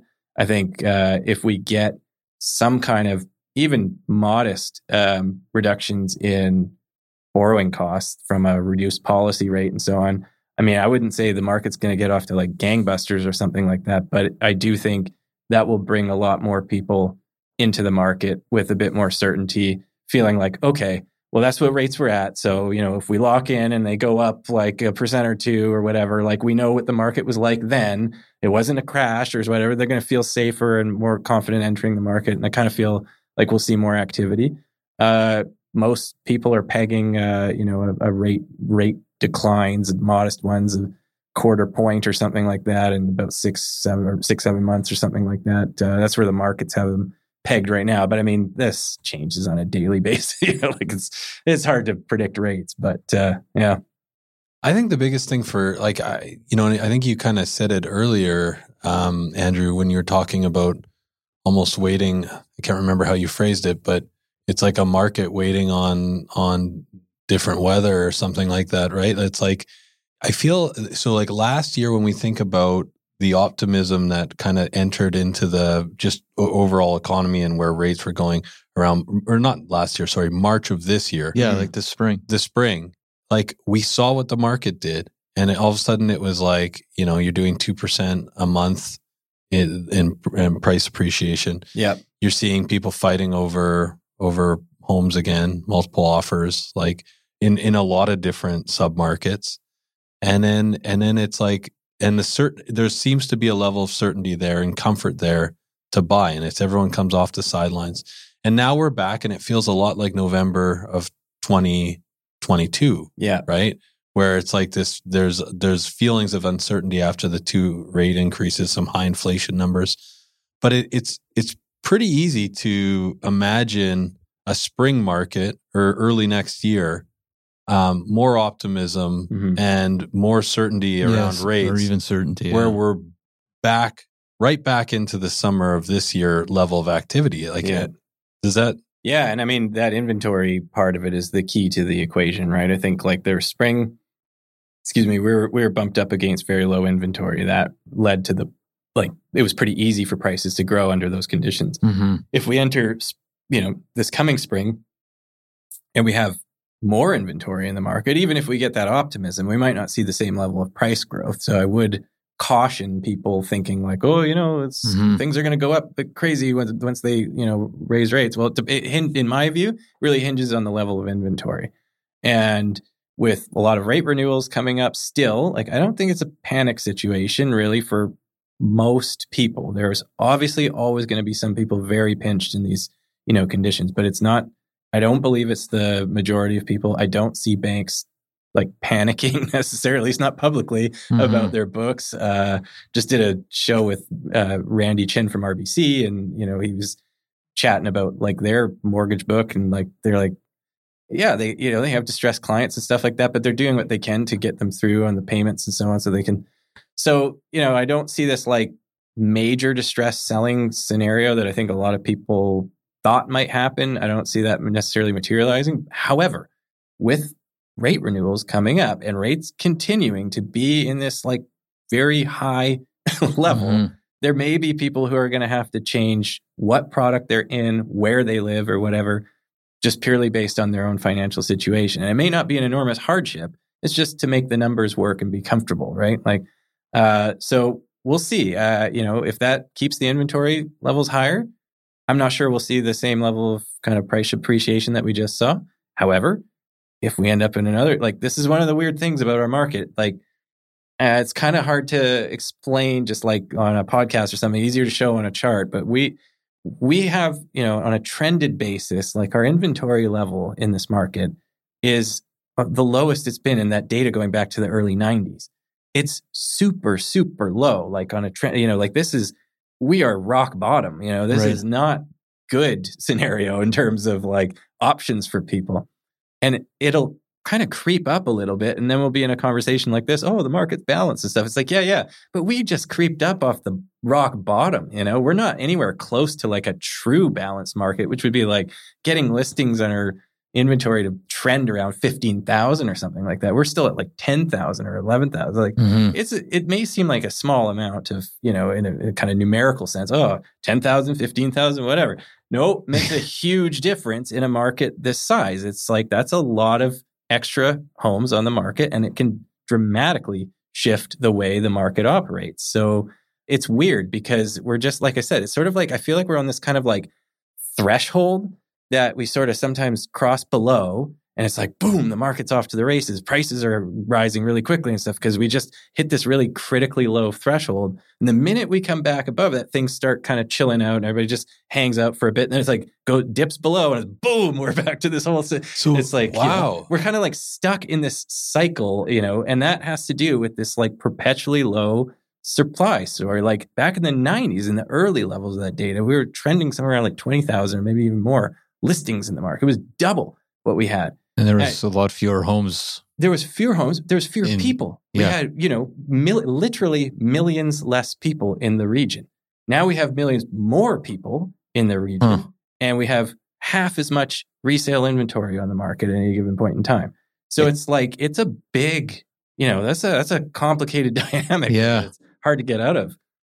So this is interesting though. So like you're almost saying that the market reacts to low inventory, like the fluctuation in inventory is what is what is really creating yeah market sentiment in a lot of ways. So in the forecasting models that I built for doing the forecast that we did, they they're called these vector autoregressive models. Anyways, kind of what they are are like a set of equations. Okay, so you think of you think you have like one plus one is one equation, two plus two is another equation, whatever. And each one of these equations is some variable in our market. So one would be inventory and has some equation associated with it. One would be sales, has some equation associated with it. And what this model is, is it's set up so that all of these equations have to balance out at the end. It's kind of like an accounting book or something. It's a balance sheet sort of thing. You have to, there's no way that the numbers in the system can be entirely out of whack. It all has to like gel. Each equation has to feed into another and it all has to balance. It's an interesting model because what it, you know, in the way that real estate markets work, I think it very much has this dynamic. There's like these kind of core components in our market. You have new listings, you got inventory, you got sales, and you have the prices. These are kind of the key drive variables in our market. And those all have a relationship to each other in a pretty specific and repetitive way. So when you shove them in a model like this, those relationships are really strong. And what happens is like you can kind of shock this model and do fun things with it to see what happens to various uh, you know, any one of those parameters. If I want to know what happens to prices based on low inventory, I can simulate a shock to inventory and say, well, what happens if inventory goes up? Prices do this or whatever, right? That's what the model is going to tell me. It's just like this locked in sort of equation. And on that inventory level being at this kind of critically low threshold, it's like we're just at this kind of spot in the model where every time you hit this really low point, things get turbocharged because we're at very, very critically low thresholds. If inventory was 5,000 more units or something like that, the effect on prices would be way more washy, be more muted in the model. Like it wouldn't come out as strong. It wouldn't show up uh, as obviously because you're in this point where it's like, well, the effect from that one variable is not as acute on mm-hmm. the price metric or whatever it is that you want to measure.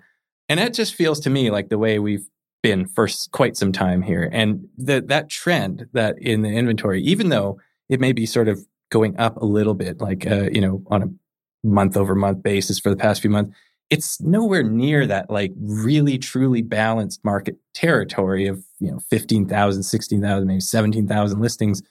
That would be where you start having kind of more washy price effects where like the variations in inventory at any given point in time don't have a hell of a lot of impact on the market.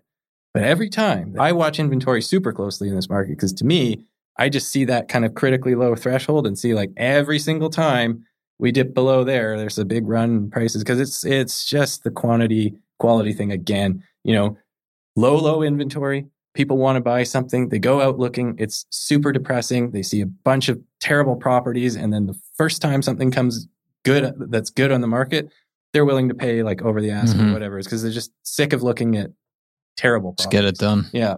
So it's until we see, you know, a supply level and measured by, you know, the resale inventory in the market here that is quite a bit higher than it is currently. And then you have to also pair this with the population factor. Like, you know, even if we got to say 15, 16,000 listings, great. But if population tripled over the same yeah. period, it doesn't matter. Like, then we're still in this problem, right? So there's kind of a balance between all these variables that has to be struck. And I, you know, I think we're going to be stuck in a kind of difficult inventory inventory situation for quite a number of years still. will that lead to double digit price growth and stuff? No, not necessarily. Still depends. You know, we can still get periods where prices don't grow really, really quickly. But uh, yeah, it's, it's that's what I mean when I say it'll be kind of challenging for people over the next 10 years or so. It's like we still have this dynamic of people trying to enter the housing market. There really still isn't just enough supply laying around for people to buy, you know, and it's and then you look around at the cost. You know, it's hard to argue with it, right? Like that's the one fact that it's people will you know, it's, I think is where a lot of the political cover comes from to do the policies they're doing is people look around and say, well, it's like two point something million for a detached home. like, I mean, yeah. how am I supposed to make that work? And like, look, people make it work because a lot of people have equity, but that's not everybody. Yeah. yeah.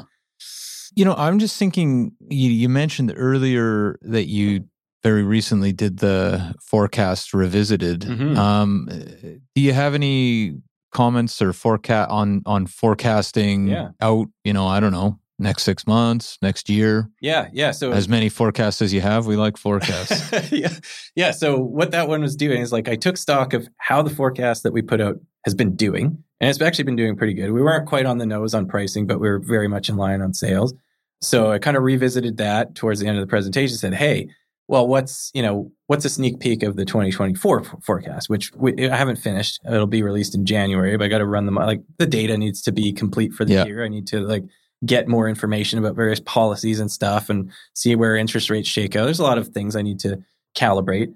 But when I ran the modeling at that time of the presentation, it was suggesting that at that time, you know, next year frankly is going to look a lot like this year. And I know that's kind of the way these models usually work too. They're they're kind of funny. It's like, what's the point of even running it? it always just tells you what the average is going to be basically on the past whatever number of years. But sometimes there's a big dislocation to the system, right? Like if there was a big dislocation in sales, say we had like sales just running at five times normal or something like that, well, the models would tell me there'd be some interesting dynamic that I should be observing and watching for down the road because of this very out of whack sort of scenario.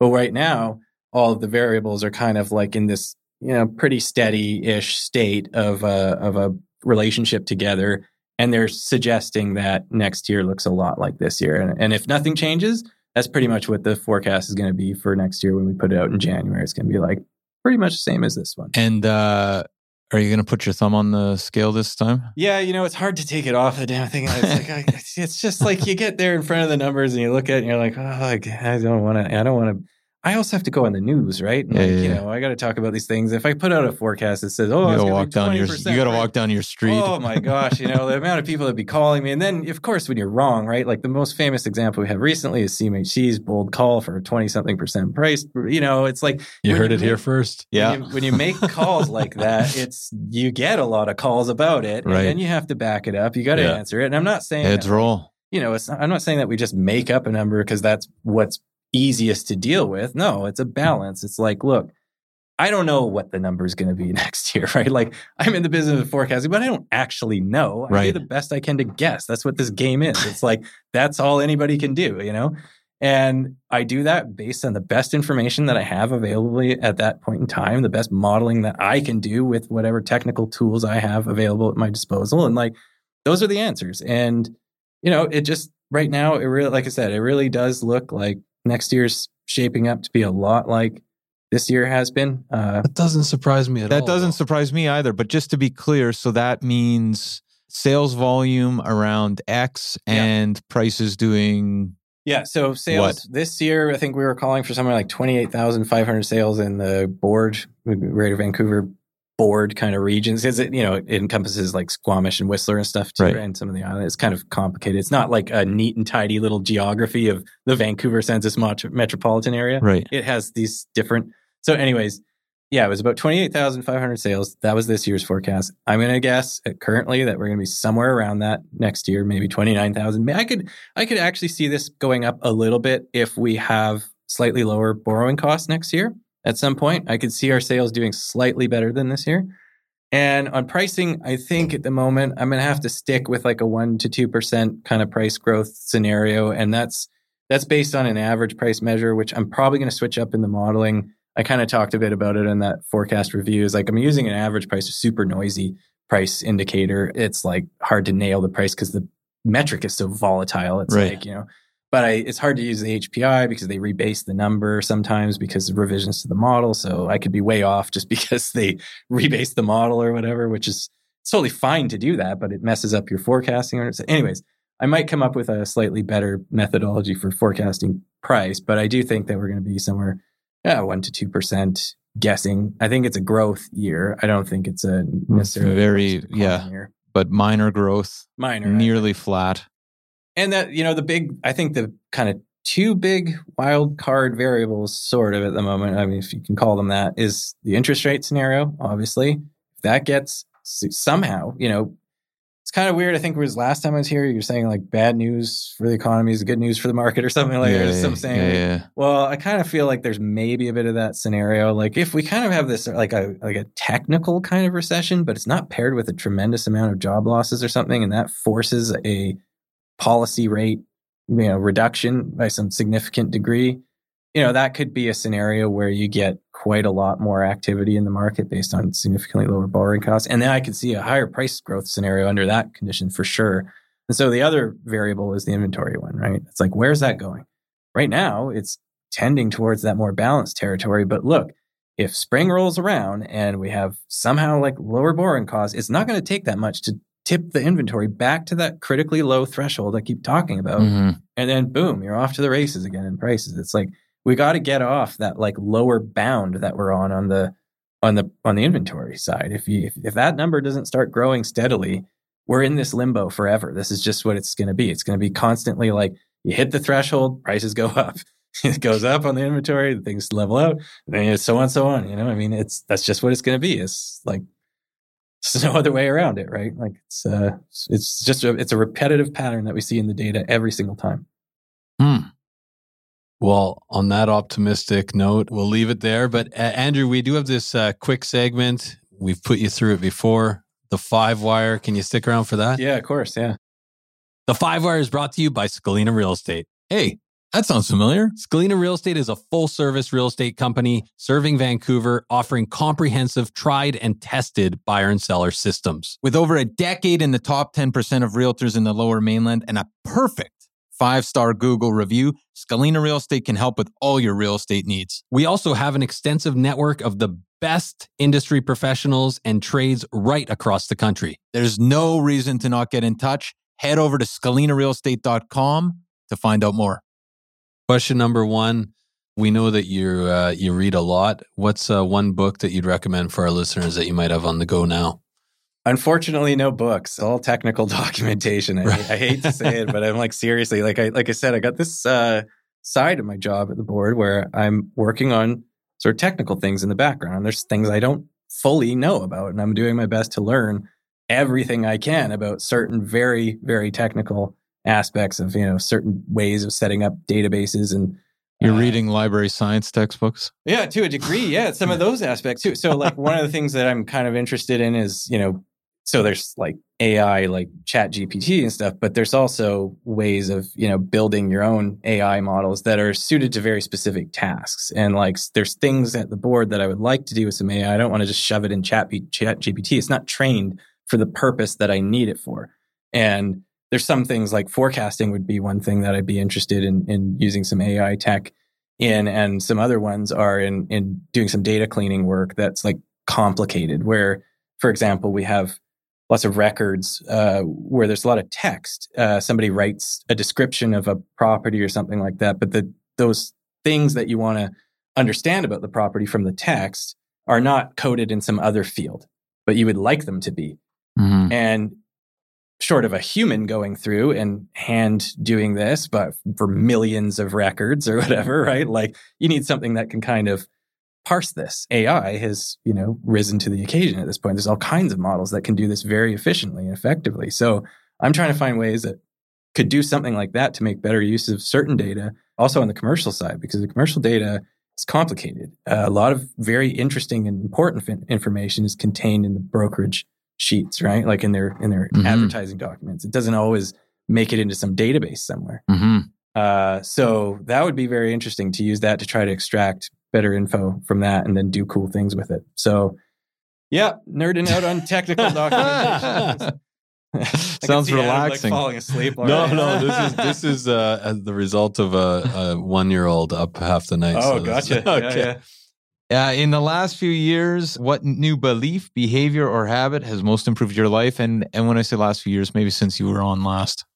Yeah. Okay. Um, hmm. Something I've been doing that, like I, have done this before, but it's kind of like you get a New Year's resolution and then you do something for a bit and then it kind of fades off. Well, I've never actually implemented this as a New Year's resolution, but uh, what I just did a few months ago was like start doing things incrementally. So there's a lot of, I have like millions of little projects that I do, whether it's like renovating something in my house or I don't know, tinkering with something, building some AI model or whatever it is. I got like a million things that I want to do like that. But a lot of them are pretty involved. They take like a lot of mental effort to get yourself like mentally wired up to do the hard work of kind of putting something together yeah. like that. A lot of it's like programming work. And so what I started like forcing myself to do was like just do a little bit every day. Like just find like something easy that you can kind of pick away at on it. Even if it's like so if you if you don't have that like 4 hours or whatever to just sink yourself into it, do like 10 minutes or whatever. And just even if it's like the smallest thing, you're like, "Oh, I just fixed this tiny little piece of code. I changed a comma in a piece of code, whatever. That's 10 minutes done." And it's actually surprising. Like I'm starting to see like kind of real results from this. Like there's the projects I've been working on for years that are actually starting to move again. That I'm like, wow, hey, it actually kind of works. I got to try that in some other aspects of my life. Yeah, it's like the uh, atomic habits. Uh, How to eat an elephant. Yeah, one bite at a time. I guess that's yeah. right. Yeah. we'll save uh, how to cook a frog for next week. Yeah, but also, uh, but it does. I feel like that is uh, we've we've talked about it primarily, or strangely enough, on this show in relation to exercise, right? Like doing something every the day. habit is uh, putting on your shoes. Yeah. And then it's like you're, you know, you don't fall into those funks where you're like, oh yeah, I haven't done anything for four months or whatever yeah. it is. Yeah. Yeah. Working out's a good one too. Yeah. maybe I'll save that for next podcast. I'll try my incrementalism on that. I definitely need to do a bit of that. So. Question number three: What have you been binge watching lately, or a movie recommendation? Uh, yeah, again, YouTube videos on technical stuff, just like immersing myself in all. That. I'm just like, I just need to know. I, I, I so it's kind of funny side story. Uh, I have this old Volkswagen van that I probably shouldn't have because it's just a total money pit and like a waste of time and energy. But it, uh, it's not working. We got a new motor in it, and then the new motor's just like not working. And so my dad loves tinkering on these things, and he's he's just like give me your van and I'll tinker away with it for God knows how. So he's he's been working on it for like weeks on it. he's just like obsessed. He's trying to figure out what this one really annoying problem is. And I get the same way with like all kinds of like little things that I like if I'm working on. And I just like I will not be able to sleep until my brain like satiates some kind of urge to know some piece of specific information.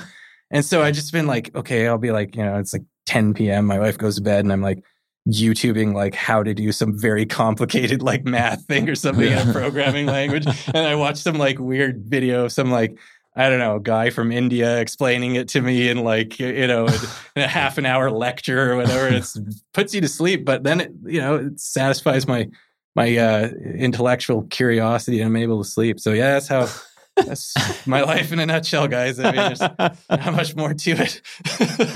Meanwhile, I'm sitting here staring at the wall. Favorite band or music? Oh, so yeah, we kind of talked about. Yeah, I was going to say you'll have one for this. Yeah, well, sure. I used to. Yeah, I used to like do music stuff, but I'm a weird kind of character in that uh, sense that I don't really like have like a super favorite band or anything like that. I just like lots of stuff, and uh, what like but what I'd recommend to people who are interested in, you know, technical playing of guitar, for example. So uh, there's a there's a pretty famous record. I think it's from like the 70s or it must be the 80s or something. So it's John McLaughlin, Paco de Lucia, and Al Di Meola, and these are three like virtuoso guitar players. And they did this recording uh, in it's the record's called like live in San Francisco on Friday night, and this is like it's literally a live performance of these three just like epic guitar players. And so Paco de Lucia is a very flamenco oriented traditional flamenco player.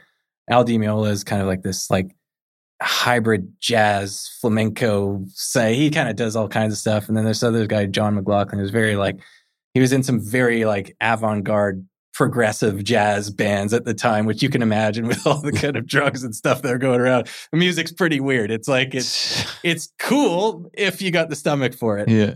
But this record's incredible because these three guys like sit down at this, you know, live concert and they just start playing these like really challenging pieces and you know their guitar playing is like still probably you know amongst a lot of guitar players like pros out there this is some of the best guitar playing you'll probably ever hear in your life. It's like it's just wild how you know fast technical and how like incredible it is to have three people of that skill level come together and play. And unfortunately uh paco de lucia passed away a few years ago and so it's a pretty great loss to that community of uh, flamenco players and so on and Al Di Meola, I think, recently had a bit of a health scare as well. So, you know, these folks are not getting any younger, and uh, that record's going to endure timelessly, I think, for quite some time as being a, an amazing piece of, of audio. Wow. Very cool. Last but not least, something that you've purchased for under $1,500 that's had a positive impact on your life. Yeah, I was thinking about this one because it's always hard for me because I don't, I don't spend, I don't buy a lot of things. But one thing that I've been, I, I'm glad I get to say this to somebody because my wife's sick of hearing me say this. I, I bought this electric lawnmower and it was super lame. It's just like a dad thing. I'm not even a dad, but like I, I bought this electric lawnmower and I live in an area that has like lots of leaves that fall on the ground. And you got to rake up these leaves all the time. Well, this lawnmower's got this mulching function in it. So I just go out there and I mow these leaves down and it's creating this like amazing mulch for like the yard and. And I'm like out there mowing the neighbor's lawn and stuff because I'm having so much fun doing this. It's just taking down these leaves. Then I'll be walking down the street with my wife and there's all these huge leaf piles everywhere. And I'm like, look, see all these suckers? They're all raking it up. And I'm just sitting there, you know, mowing these things down. And I was doing this the other day and I heard some guys walking down the street and he just starts chatting me. Up. He's like, that's a brilliant idea. I'm like, I know. And I got this like 20 minute conversation with him. Hilarious. So that's what I highly recommend that. Or get yourself an electric leaf blower at least so you're not bothering everybody with those gas powered ones. yeah, no kidding. No kidding. Well, fantastic, Andrew. How can, uh, and you're, the content you're putting out, uh, always look forward to it, but where can people find out all the reports and videos and everything you're talking about. Yeah, thanks. Thanks for asking. So, uh, rebgv.org, I believe, is the main public website. And we have a little economics tab in there at the moment. And uh, you'll find pretty much everything I'm doing there uh, that's publicly available. Kind of good news is like, I don't want to announce like a defined date for sure, but I, I am working presently on building a new kind of economics website that's going to have some cool content for members and stuff. There's going to be ways to access data downloads and things that we don't currently provide in very easy to get formats. And wow. uh, I'm going to try to consolidate, you know, the lead videos and the blogs there, hoping to maybe do some more kind of formal economics reports that kind of tackle an issue in a more, you know, traditional economist way. You know, I have the lead video series, which is more of a storytelling, conversational, dynamic thing where I'm trying to just, you know, make data kind of more interesting and and not such a dry topic to people. But sometimes there's substance that you know we want to take a position on as the board and stuff like that and we want something a bit more authoritative than a blog vlog series with me just you know rambling about whatever topic i want. So i'm kind of hopeful that i'll be able to build this out in the next year or so and uh, so stay tuned for that. And along with that i am also hoping to do some some work on the commercial side because we don't have like super super great commercial statistics but i've been digging through that data lately and i think there's some potential there that we can do to augment what we deliver. So stay tuned for all that. I think there's going to be some cool stuff. Maybe we can get you on the vancouver commercial real estate podcast. Yeah i actually would love to do that sometimes if i can plug it but i'm not like a super expert on commercial. But once the data's up and running i'd be happy to speak to the data and trends and talk about that. It'd be awesome. Right That's on. Awesome. right on. Well thanks so much for your time. Oh you're more than welcome. Thanks for having me back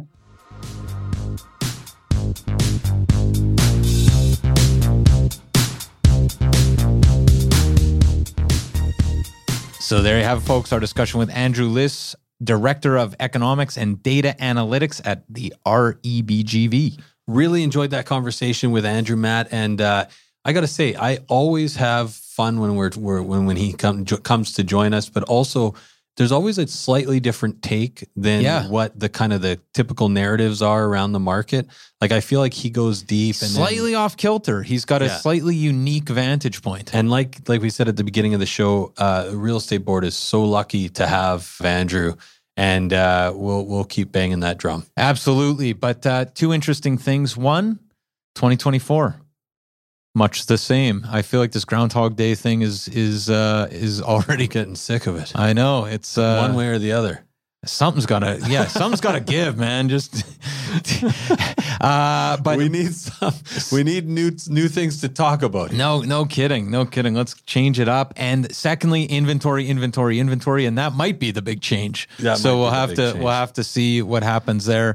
But it's interesting uh, that it, basically you watch the inventory and you can and you can see, and he's got the numbers right. He spells it out pretty pretty specifically sure. there. Here's what you're looking for. And and uh, and here's the result. It's yeah. it's pretty easy. Yeah, that was a great conversation. I should say we've had a couple people reach out about the Jordan McDonald episode. Uh, tons of positive feedback on that episode. If you haven't heard our conversation with Jordan, who is the CEO of Fabric Living, big you know big development company and working in East Vancouver, building like really really nice. It's a love letter to East Van. It, it's a very great conversation. So head back. That's uh, the last episode that we put out definitely make sure that you you listen to that one. And thanks everybody for the feedback. I like a little bit of a feedback loop on what's so if you if you want to either write in on our Spotify or send us an email at the info line or just even give us a call or a text and say, "Hey, this was a great episode, more in that direction or whatever you're you're wanting to hear more of, we want to hear it." Matt, how can people find out more about what's going on in, in on our site? Well, I was going to say before the site, Adam, also Instagram. Yes. At Vancouver Real Estate Podcast. That's where we get a lot of messages and uh, and there's oh, a yeah. lot going the on there at all yeah, DMs. Slide into the DMs. But other than that, we have VancouverRealEstatePodcast.com. This is our website where all things real estate related live. Head over to VancouverRealEstatePodcast.com for things like the live wire. This is our weekly mailer. Uh, you get stats, different types of stats before anyone else. You get deal of the month. There's basically no reason why you shouldn't be on this list. We also have, of course, tried and true private client services. Matt, if you are not using PCS, you are standing still while the rest of us power walk by. You get sold prices, days on market. You basically get realtor level information for free. It's available at your fingertips over at VancouverRealEstatePodcast.com. No reason you shouldn't have PCS right now. You get to monitor the market, see what's happening with pricing. And I got to say, there's some deals out there mon like look what are, where are the deals? Where are the deals? They're on yeah. pcs that's where they are. And uh, let me just tell you quickly because i got a wrap matt because i'm a i'm going to arizona tomorrow and b i'm going to get my hair cut in about five minutes here. Oh my god. Uh, it is busy boombox boombox barbershop. Uh, i gotta say if you need a good break from uh, from life and you want to watch some sports during the afternoon and get your hair cut. And they're not paying you to say this. No man but it's a nice break in the afternoon. Little premier league pretty good. Well, if you want to, I, I've never been, so, uh, but anything real estate related, give me a show. It's 778-847-2854 or matt at vancouverrealestatepodcast.com. And for all your barber recommendations, try me at 778-866-4574 or Adam at vancouverrealestatepodcast.com. And of course, we got that nonpartisan line, Kokomo line, info at vancouverrealestatepodcast.com. Well, have a great week. Have a great long weekend. Oh, right. And uh, we'll see you uh, next week with another great episode. Take care. 2000 Faces for Radio. Subscribe today.